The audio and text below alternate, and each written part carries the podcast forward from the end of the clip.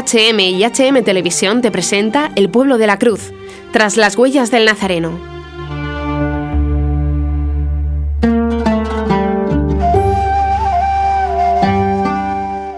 Nos habla Pascal Guardá, católica caldea, exministra de Política Migratoria de Irak, fundadora de la Asociación Iraquí por los Derechos Humanos y presidenta de la Organización Amurabi de Derechos Humanos, entre otras.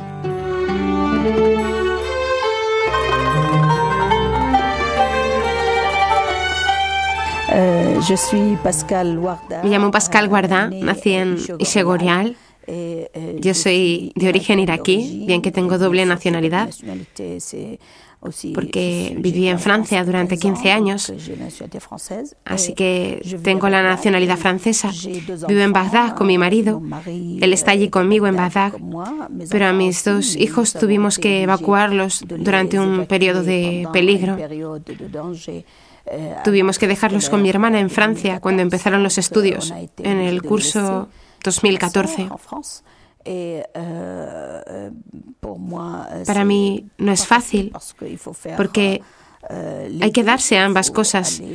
Ir a Francia para que se sientan seguros y vean que estamos a su lado, pero al mismo tiempo nuestra misión en Irak hace que tengamos que quedarnos en, en Irak, porque también soy presidenta de la Asociación Amurabi de Derechos Humanos que vela por los derechos humanos en Irak y sobre todo concentra su trabajo sobre las minorías, en primer lugar de los cristianos y los yezidíes.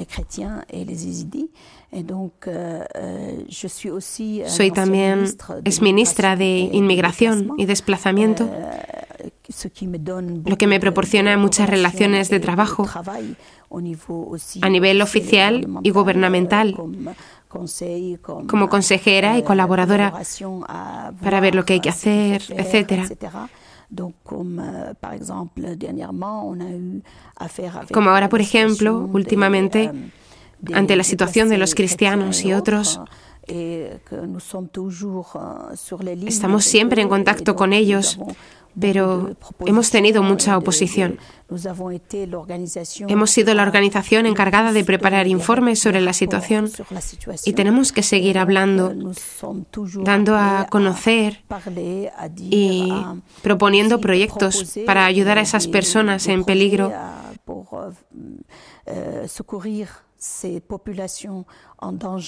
sobre todo desde junio de 2014. Eh,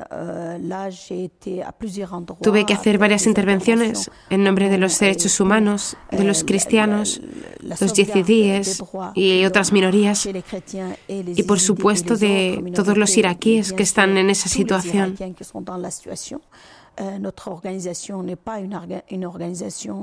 Nuestra organización no es una organización religiosa ni étnica. Es verdad que es una organización que hemos fundado los cristianos, pero siempre asociamos a nuestros hermanos de otras religiones a este trabajo, porque es un trabajo que incumbe la protección de los derechos humanos, sin tener en cuenta en ello la fe de la gente. Tenemos especialistas y abogados entendidos en la defensa de los derechos humanos y en las posibles acciones a realizar. Hay musulmanes, gente de otras confesiones, no musulmanes, yezidíes. Es una organización iraquí para todo el mundo y que trata de hacer un servicio a los derechos humanos mostrando a las autoridades su responsabilidad de actuar.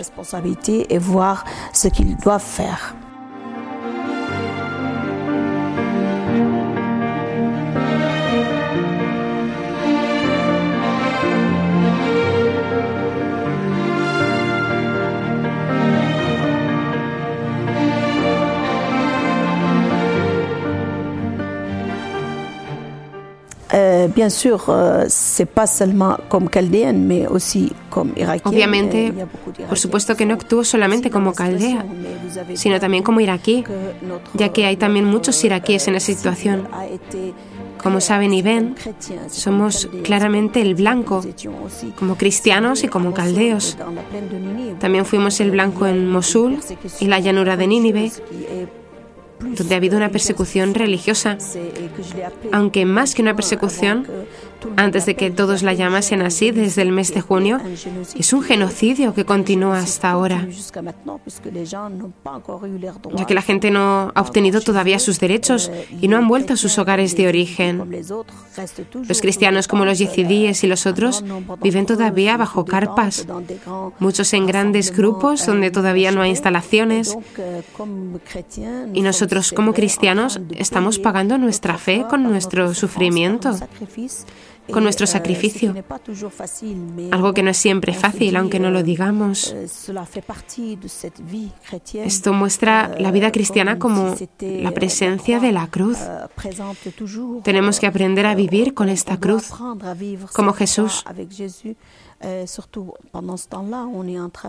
Y en estos momentos estamos pensando sobre todo en cómo orientar este sufrimiento para que continuemos creyendo que nuestra fe vale tanto que hay que sacrificarse para que el mensaje de la vida de Cristo se extienda por todas partes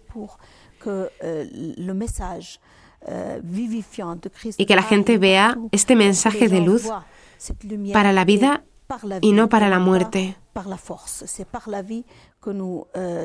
Es para la vida y con nuestra vida. tratamos de dar el testimonio de que como cristianos podemos ser gente que construye, gente que quiere a su país, Gente que quiere poner paz donde no existe. Porque esa debe ser nuestra vida.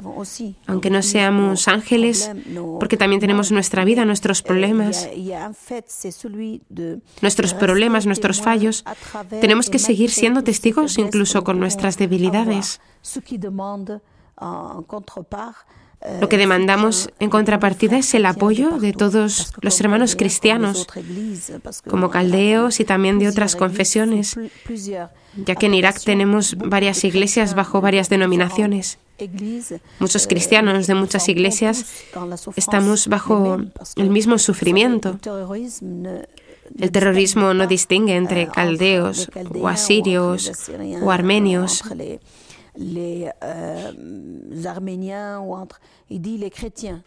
Ellos dicen cristianos, así que en cierto modo hay una unión entre nosotros hecha por los terroristas, sobre todo porque el tema principal es la fe. Euh, Somos el blanco por nuestra fe cristiana. Somos el blanco por nuestra fe cristiana, es verdad, euh, pero también es por nuestra realidad étnica, que tiene sus orígenes en las antiguas civilizaciones. Somos caldeos-asirios, somos siriacos, caldeos, asirios, todos esos nombres forman parte o son nombres de la misma etnia o de la misma población que está dividida en varias iglesias.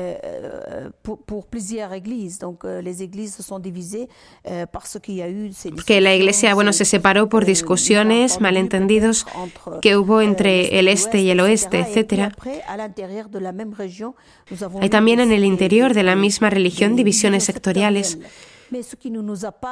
Eh, lo que no nos ha impedido ser realmente cristianos y dar este testimonio. Yo he visto en la Iglesia Ortodoxa del este de Irak testigos vivientes de todos los mártires que cayeron de esta iglesia,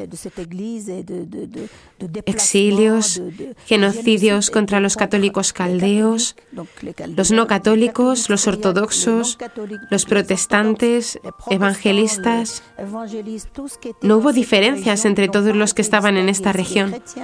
Todos los cristianos fueron alcanzados. Por eso pido siempre pensar y rezar por todos los cristianos, sin distinción.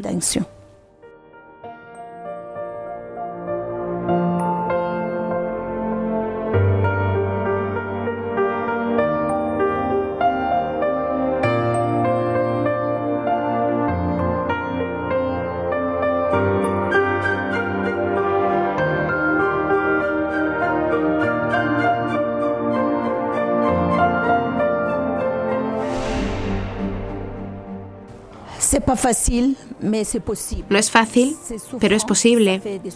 Al final vemos que ese sufrimiento tiene un valor. Puedo no estar en Irak, puedo elegir no vivir en Irak, puedo elegir no vivir en Irak, pero cuando veo que los demás no pueden elegir, comprendo que ignorar el problema no es la solución. Podría ir a Madrid o a París y tener otro tipo de problemas. Para mí no es fácil vivir en Irak, es verdad, pero no veo realmente el reino sobre la tierra estando en otro lugar. De todos modos, vamos a vivir y morir, pero o vivimos por algo o morimos por algo.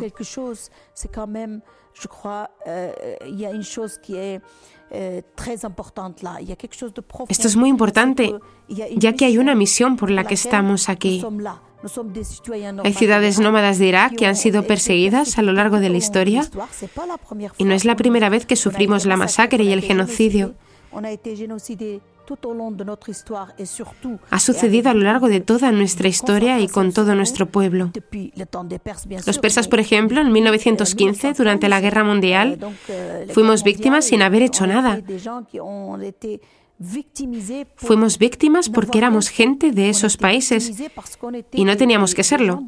Teníamos que irnos. Resistimos. En 1933 hubo una nueva masacre. El genocidio del 33 fue un crimen contra la humanidad que es inolvidable, pero que no fue dicho como el de 1915. Sufrimos lo mismo que los armenios porque éramos cristianos. Lo que pasa es que los cristianos católicos fuimos masacrados y la diferencia fue que los armenios lo dieron a conocer. Escribieron sobre ellos mismos porque estaban más en el exterior. Tenían una comunidad muy fuerte en diáspora. Entonces esa comunidad escribió y lo dio a conocer. Nosotros no teníamos comunidad en el exterior. No éramos inmigrantes en ese momento.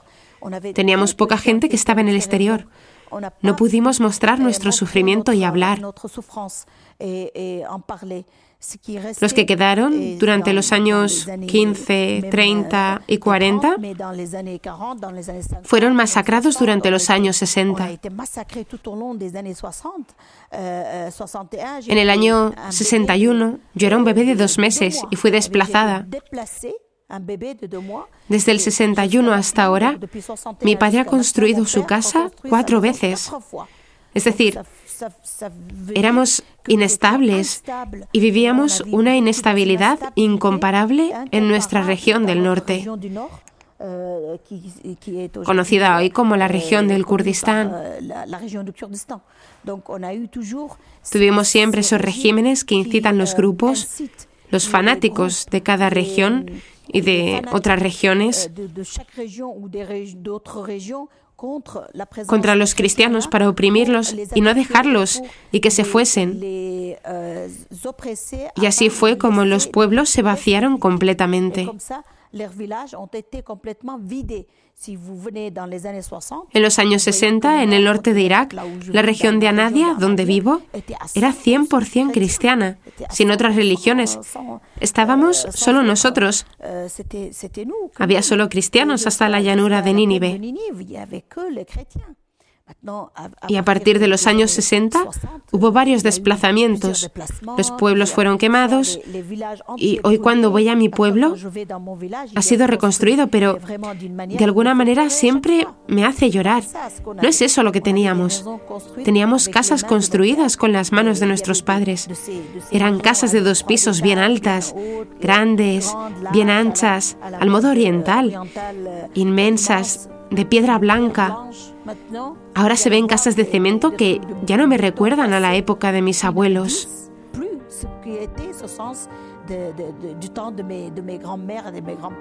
Eso quiere decir que fueron destruidas y reconstruidas varias veces. Quiere decir que esa cruz de la persecución está omnipresente en nuestra vida de cristianos y que consideramos que es una vida cristiana que está también hecha de cruz aussi de la croix.